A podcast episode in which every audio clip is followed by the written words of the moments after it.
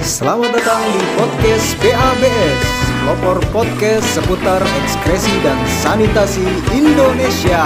Podcast ini bekerja sama dengan Satgas Toilet Indonesia Kementerian Pariwisata dan Ekonomi Kreatif Republik Indonesia Kementerian Kesehatan Republik Indonesia Bill and Melinda Gates Foundation dan UNICEF Balik lagi di podcast BABS Masih sama Bang Asun Yoi, mantap mantap mantap. Masih betah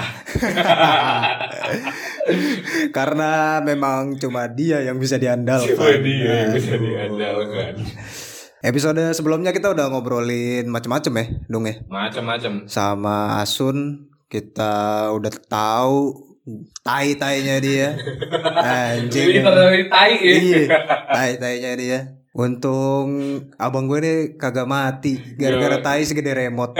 Anjing buat buat sobat sanitasi temen berak yang belum dengerin cerita berak abang gue mendingan buru-buru deh. Buru-buru deh. Langsung ke episode keempat. Mm-mm, Jadi biar bisa milih uh, Lu mau sekarat di mana? Dengan cara apa? Setidaknya lu udah bisa mempersiapkan, Mempersiapkan. Memperhitungkan. Anjing. Aduh.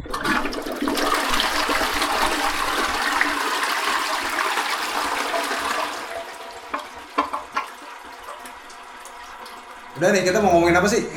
Dung hari ini? Ini nih Karena apa?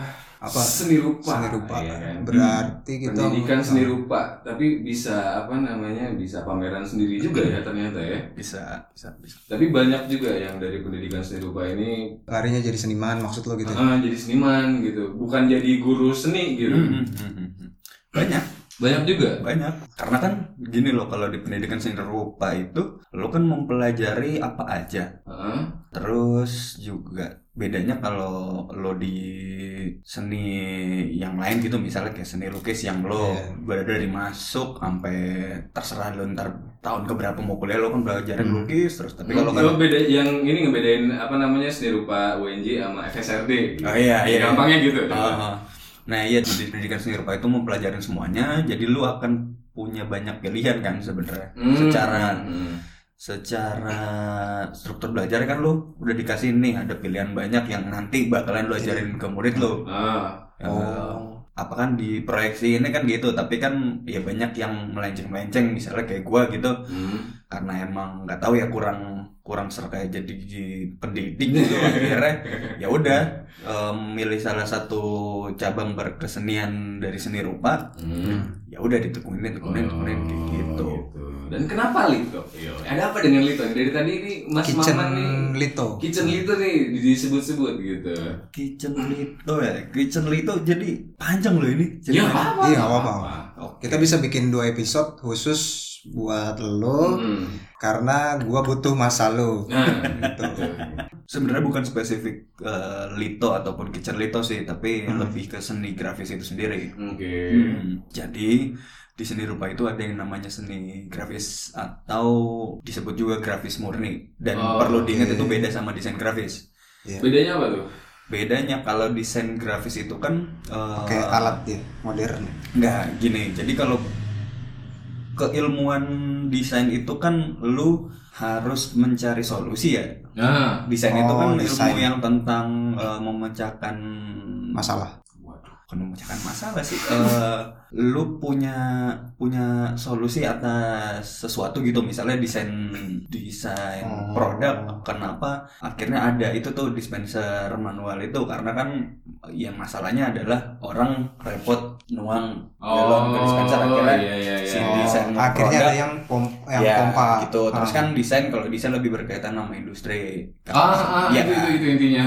intinya itu Oh, sih. Nah, sementara kalau kalau seni kalau udah judulnya seni itu kan ya udah seni aja gitu mencipta berekspresi Ah. gitu ya kan nah bedanya sama seni grafis itu intinya adalah seni grafis itu seni rupa bukan jelas bukan lukis jelas juga bukan patung tapi dia itu adalah em, mengolah gambar Hmm. mengolah gambar mengolah garis yang output itu jadi cetakan gitu jadi seni mencetak lah Oh seni mencetak sih singkatnya seni mencetak. Singkatnya seni mencetak gitu kayak kalau di kalau lo tahu di kehidupan sehari-hari itu ada stempel Ya, gue pengen ngangkat itu. stempel itu sama aja kalau di seni grafis itu di grafis murni itu kayak cukil kayu Ah, terus ada ada screen printing atau sablon ya ini Iya. udah paling Umum lah. paling umum Paling banget umum. Heeh. Terus juga ada namanya intaglio intaglio itu yang lo lihat di duit oh oke. Itu, jadi- Oh yang dia ada rasa di tekstur di kertasnya itu ya? Mm-mm, terus juga pokoknya plat cetakannya pakai pakai logam kayak gitu Hmm. Si si si. terus juga ada yang namanya cetak datar atau litografi dan kalau sekarang sehari-hari yang lo tahu itu namanya offset cetakan offset gitu Cetakan offset. itu namanya cetak datar Cetak offset itu yang buat nyetak majalah ya setahu gua. iya cetak Biasa. majalah terus ya mesin-mesin percetakan Ya, percetakan lah, itu umum. offset Hmm, abad 18 19 gitu yang buat nyetak Alkitab gitu yang dia, dia apa namanya? Oh itu Beda lagi? itu beda lagi. Oh, itu oke. letterpress. Itu malah yang Oh. kerjaan gue di ini kerjaan oh gua di kerjaan lo kantor. sekarang di kantor Oh, ya. oke. Kantor itu pakai tekniknya letterpress. Oke oke oke oke. Bedanya apa sih berarti kalau letterpress sama cetak tinggi ya? Letterpress itu bagian dari cetak tinggi. Oh bagian. Gitu. Cuman kalau yang dulu si Gutenberg itu bikin Hmm. kitab, dia itu bikin kitab nih. Lu tahu kan kitab kan isinya teks. Teks Iya. itu kan ada banyak banget hurufnya. Ah. Setiap hurufnya itu dibikin Bikin satu plat- cetakan. plat plat. satu-satu disusun. Oh iya iya iya Gitu. iya iya iya iya iya. Kayak ujungnya kepalanya mesin tik tuh huruf-hurufnya. Iya, iya, Nah, iya, itu iya, lu iya. bayangin Satu-satu. aja itu satu-satu disusun kayak Hmm. gitu letterpress. Ini kayak surat kabar dulu, Bi. Iya iya. Iya iya iya iya. Benar benar benar. Yang dia nyusun dulu Iya, kalimat nyusun apa kata ya. per- Katanya dulu habis itu dia baru di apa namanya? dioles tintanya, habis itu baru dikenain ke kertasnya gitu kan. Bener ya? Hmm.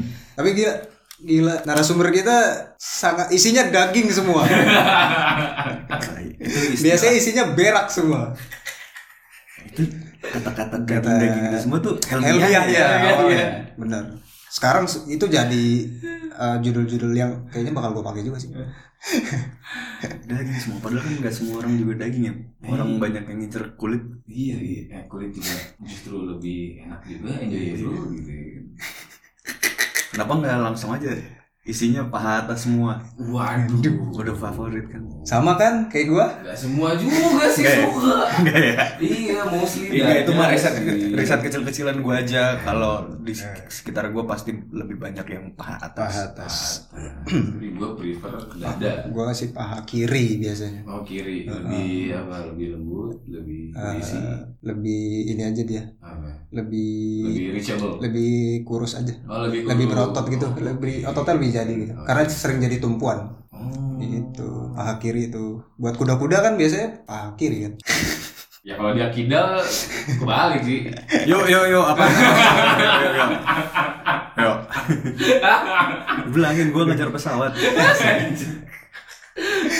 Jadi sebenarnya kita pengen nanya ya dong ya, karena Nah. ketidaktahuan kita, terus keawaman kita, karena kita di masyarakat itu posisinya sebagai penikmat eh, seni visual. Kalau seni yang bentuknya sastra kita pelaku, Laku. ya kan. Jadi kita ada yang mau ditanyain tuh dong. Karena ini podcastnya seputar sanitasi ya. Hmm. Nah, gue pengen ngubungin ke waktu itu gue pernah riset. Jadi ada satu karya seni nih. Hmm. Ada satu karya seni yang dia komposisinya tuh pakai bahan-bahan sisa. Maksudnya bahan-bahan sisa itu bahan-bahan sisa ekspresi kayak air seni, vases, Oke. gitu. Nah, itu tuh bisa dijadiin karya seni. Ada satu seniman yang dia naro vasesnya itu di kaleng beratnya 3 gram. Dia bikin gak cuma satu kaleng, tapi 90 kaleng. Oh, 90. 90 kaleng dia bikin. Itu yang Terus- seniman Italia ya kalau nggak salah. Seniman Itali, benar.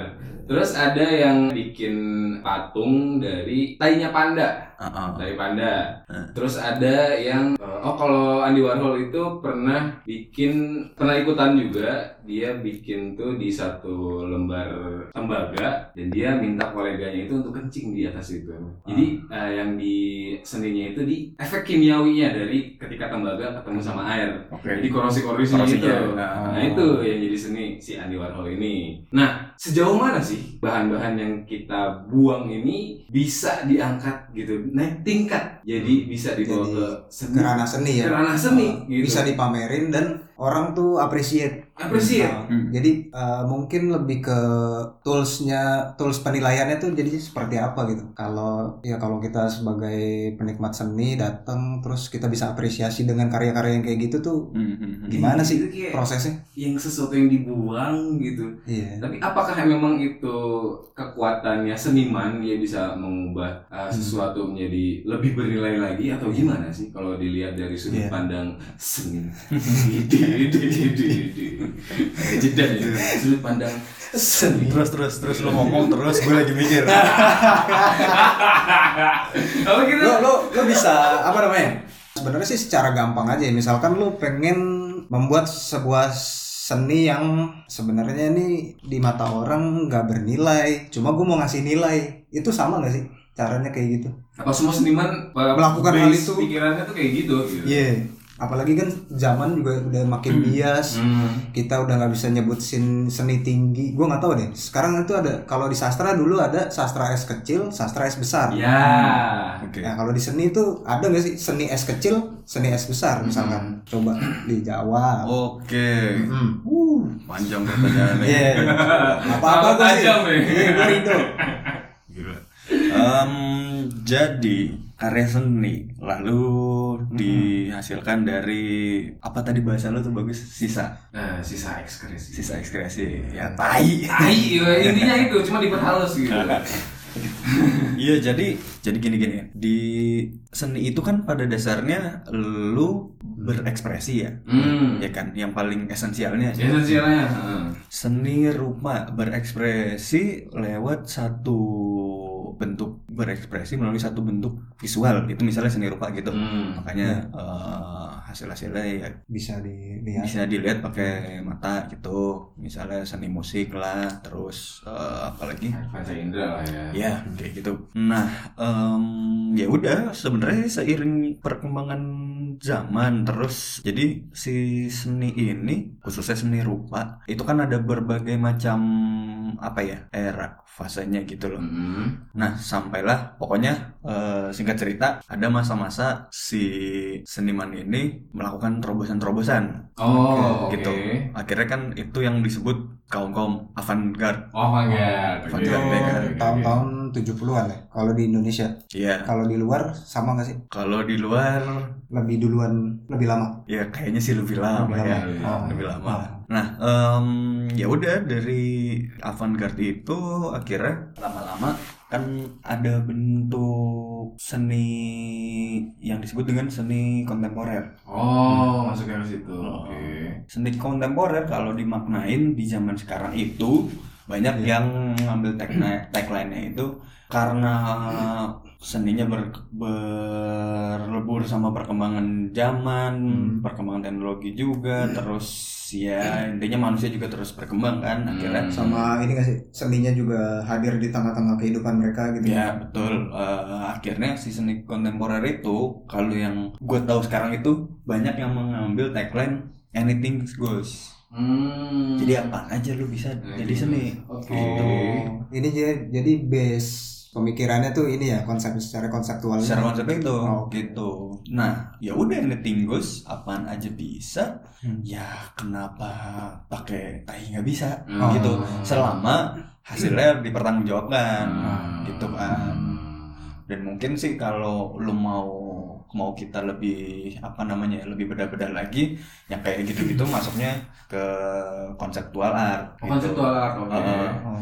Jadi ketika ada ada seni rupa yang dinikmatin karena keindahannya gitu misalnya ya Kayak seni lukis misalnya. seni lukis yang ada komposisi warna Hmm. lalu terus apa tuh namanya yang kita bisa ketika dari sudut pandang yang ini apa namanya beda. Apaan VR bukan bukan maksudnya eh, dia jadi soalnya lo praktekinnya begitu-begitu semacam kayak apa dia 2D tapi kalau dilihat dari berbagai angle tuh bisa jadi berubah gitu. Hmm, hmm, hmm. ya, itu apa tuh namanya? Perspektif. magis Iya, perspektif. Perspektif. iya itu maksud gua. Baru ketemu kata-katanya Oh. oke Ah, Iya, jadi konseptual art ini sebenarnya kan lebih ke bagaimana lu me, apa ya, memanifestasikan konsep lu, pemikiran lu, tapi dengan Hmm. sajian yang baru, sajian Iya. yang menarik gitu. Dan ketika Betul. itu outputnya bisa dilihat, masuknya ke ranah seni rupa, jadilah konseptual art. oh Gitu. gitu lebih ke pemaknaan ya berarti. Mm-mm. Terus kalau lo sendiri, lo tipikal seniman, ya, ya kan lo bisa dibilang seniman kan? Oh. Seniman yang konseptual art juga apa? Lo punya cara pandang sendiri? Hmm. Apa lo, lo berpegang pada itu apa sih jatuhnya? Lo menggolongkan diri ke mana Ah, iya gitu. gitu lah. Gue menggolongkan diri ke mana di Hmm. dalam tataran dunia persilatan seni rupa ini. Iya. Per seni rupaan lah, enggak bukan silat. Kalau silat mah silat aja. Oke. Seni bela diri itu namanya. Oke, oke, gue Terus, terus. Martial art ini ya semacam kuli ya. Semacam. Em, Man. gue mau jawab. Jadi silakan silakan. silakan. Boleh. Kalau gue itu ya sebenarnya, misalnya nyambung ke obrolan kita yang tadi konsep konseptual art, ya sebenarnya sih enggak. Gue itu hanyalah seorang Oportunis. Aduh, langsung ke situ. jangan potong dulu dong. Jangan. Siap, gue, gue sebenarnya cuma ya pegrafis saja sebutan untuk untuk model kayak gue ini yang sukanya yang udah fokusnya seni grafis, Mhm. kayak kalau lukis disebut pelukis, ya gue Hmm, pegrafis. oh, Penggrafis. Lebih senang disebut penggrafis. Kayaknya pegrafis deh. Pe- pe- pegrafis. Pegrafis. Oke. Karena kalau misalnya penggrafis berarti pengelukis. Oh iya juga. Gitu. Iya. Sotoy kan. Siapa yang salah? Lu Enggak, sebutannya gitu kan penggaris. Itu ada kesalahan, ada kecata, kecacatan Wah, berbahasa. salah gua, salah gua di sini. Tolong Enggak, teman-teman, tolong uh, teman-teman pegrafis kalau ada yang denger ini, gua diserang. Tolong bantu teman Anda ini ya. Oh ini nih yang pengen gue tanyain baru ketemu. Berarti kalau misalkan gue menyatakan diri gue itu uh, berkarya dengan konseptual art gitu ya. Hmm. Berarti gue tidak terpaku pada satu atau dua jenis teknik atau Teknik hasil medium. medium, Hmm, ah, iya. kayak gitu ya. Iya, yang penting mah Jadi gimana lu memasukkan makna gitu? Iya, yang penting kalau menurut gue ya konseptual art itu udah Hmm. lebih salah nggak ya kalau gue bilang lebih tinggi karena karena buat gue sih pasti itu mikirnya eh, lu bisa menghasilkan konseptual art terus dengan Iya. pertanggungjawaban Oh. pastinya lo eh, punya isi kepala yang lumayan sakti. Iya, Kalau iya. menurut gue sih karena karena butuh butuh apa namanya pemaknaan yang dalam gitu kan. betul iya maksudnya kayak ya kayak itulah orang-orang yang tadi kita sebut di awal pada bikin patung dari tokai atau mengemas eh, feses-feses ke dalam kaleng gitu kan. Maksudnya apa? Iya. Maksudnya apa kan?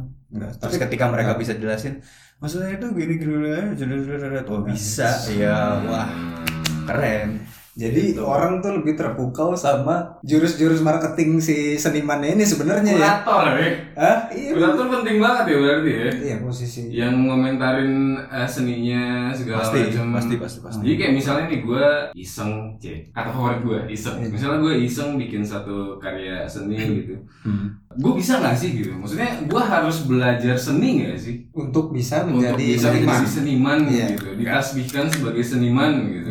Ya seni berak lah. Maksudnya enggak sebagai penikmat kadang kita berangan-angan ada satu karya yang bisa digolongkan sebagai karya adiluhung kayak gitu. Hmm. Tapi dengan kemajuan zaman setiap orang bisa jadi seniman akhirnya ya apa aja bisa jadi Oh, Seni. sinikal ya. Iya, gitu dong. Atau kita bicaranya lebih ke konsistensi aja. Benar kons- konsistensi sih kalau untuk sekarang. Kalau sekarang Eh, cukup itu aja nih. cukup karena banyak sih sebenarnya udah di luaran sana terus Hmm. mungkin Oh. mungkin lu seliweran ngelihat orang-orang tersebut di sosial media lah atau di mana yang ternyata eh, lu tahu ya backgroundnya bukan seni gitu Ah. ya itu balik lagi karena karena udah zamannya udah kayak sekarang banget terus lagi pula kan ya semua orang juga menurut gue bisa ber berkesenian gitu loh Hmm. Iya, iya. Karena setiap manusia itu Hmm. emang ditakdirkan punya unsur seni ya. Dia Iya ya. pasti nah Seminimal minimalnya dia bisa mengapresiasi kalau nggak salah sih. Gue pernah baca kayak gitu. Iya, atau seminimal minimalnya lagi, ya setiap manusia itu kan adalah bentuk seni dari Bapak dan ibu kita. Iya nggak sih? yang maha kuasa. Oh, Iya, iya, oh lebih ke situ dia sufi. Sufi. Itu. Tidak gue, tarik lebih jauh lagi. Iya. Iya, masalah. Tai. Mak- oh makanya kan kita nih sebenarnya masing-masing dari kita adalah buah karya dari Buah Tuhan karya. kita kan benar-benar masuk sih. Sekarang itu oh kalau nggak salah sih itu di ini dong di filsafat seni kalau nggak salah penjabaran kayak gitu itu kayaknya waktu kita pernah diskusiin soal seni nih dari sudut pandang filsafat seminimal minimalnya manusia itu punya yang namanya tuh unsur seni di dalam dirinya Hmm. minimalnya itu ya seenggaknya dia bisa mengapresiasi gitu keindahan gitu Berarti kalau begitu seni jadi terlalu apa ya? Terlalu Bias. bias jadinya. Hmm. Kayak apa namanya? Kemudian yang bisa Tapi kan gini dong, uh, kalau misalkan kita ka- karena kita berkegiatan di kesastraan gitu, Hmm.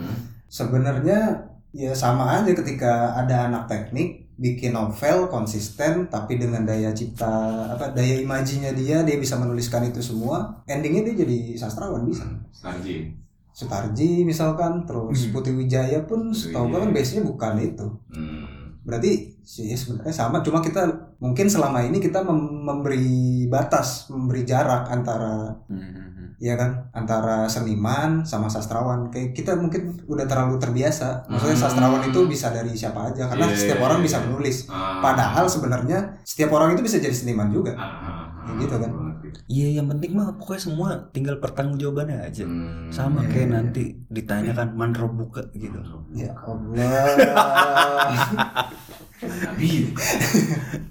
kenapa ke arah sih ya, namanya juga Ya. lagi nunggu pesawat. Mana mana mana. gila ini obrolan obrolan nunggu pesawat mungkin ya Bisa, bisa. Asal lo tahu ya pada dengerin kita nih di Suta. Cuma nggak kok nggak ada bising-bising Ini nih masih. Eh, mana, mana. Itu lebih ke bapak-bapak tetangga yang ini burung. iya Nggak, itu kayak bocah belajar ke- siul. lebih ke bokap gue sih dong Ya Allah, bokap kalian. Iya. Iya, iya. Oh iya iya. Oh iya iya. Sama bokap dia. main burung terus Eh, gimana pendapat soal bapak? Iya, iya, Nggak, jangan ke situ. Ngapain jadi podcast tali kasih?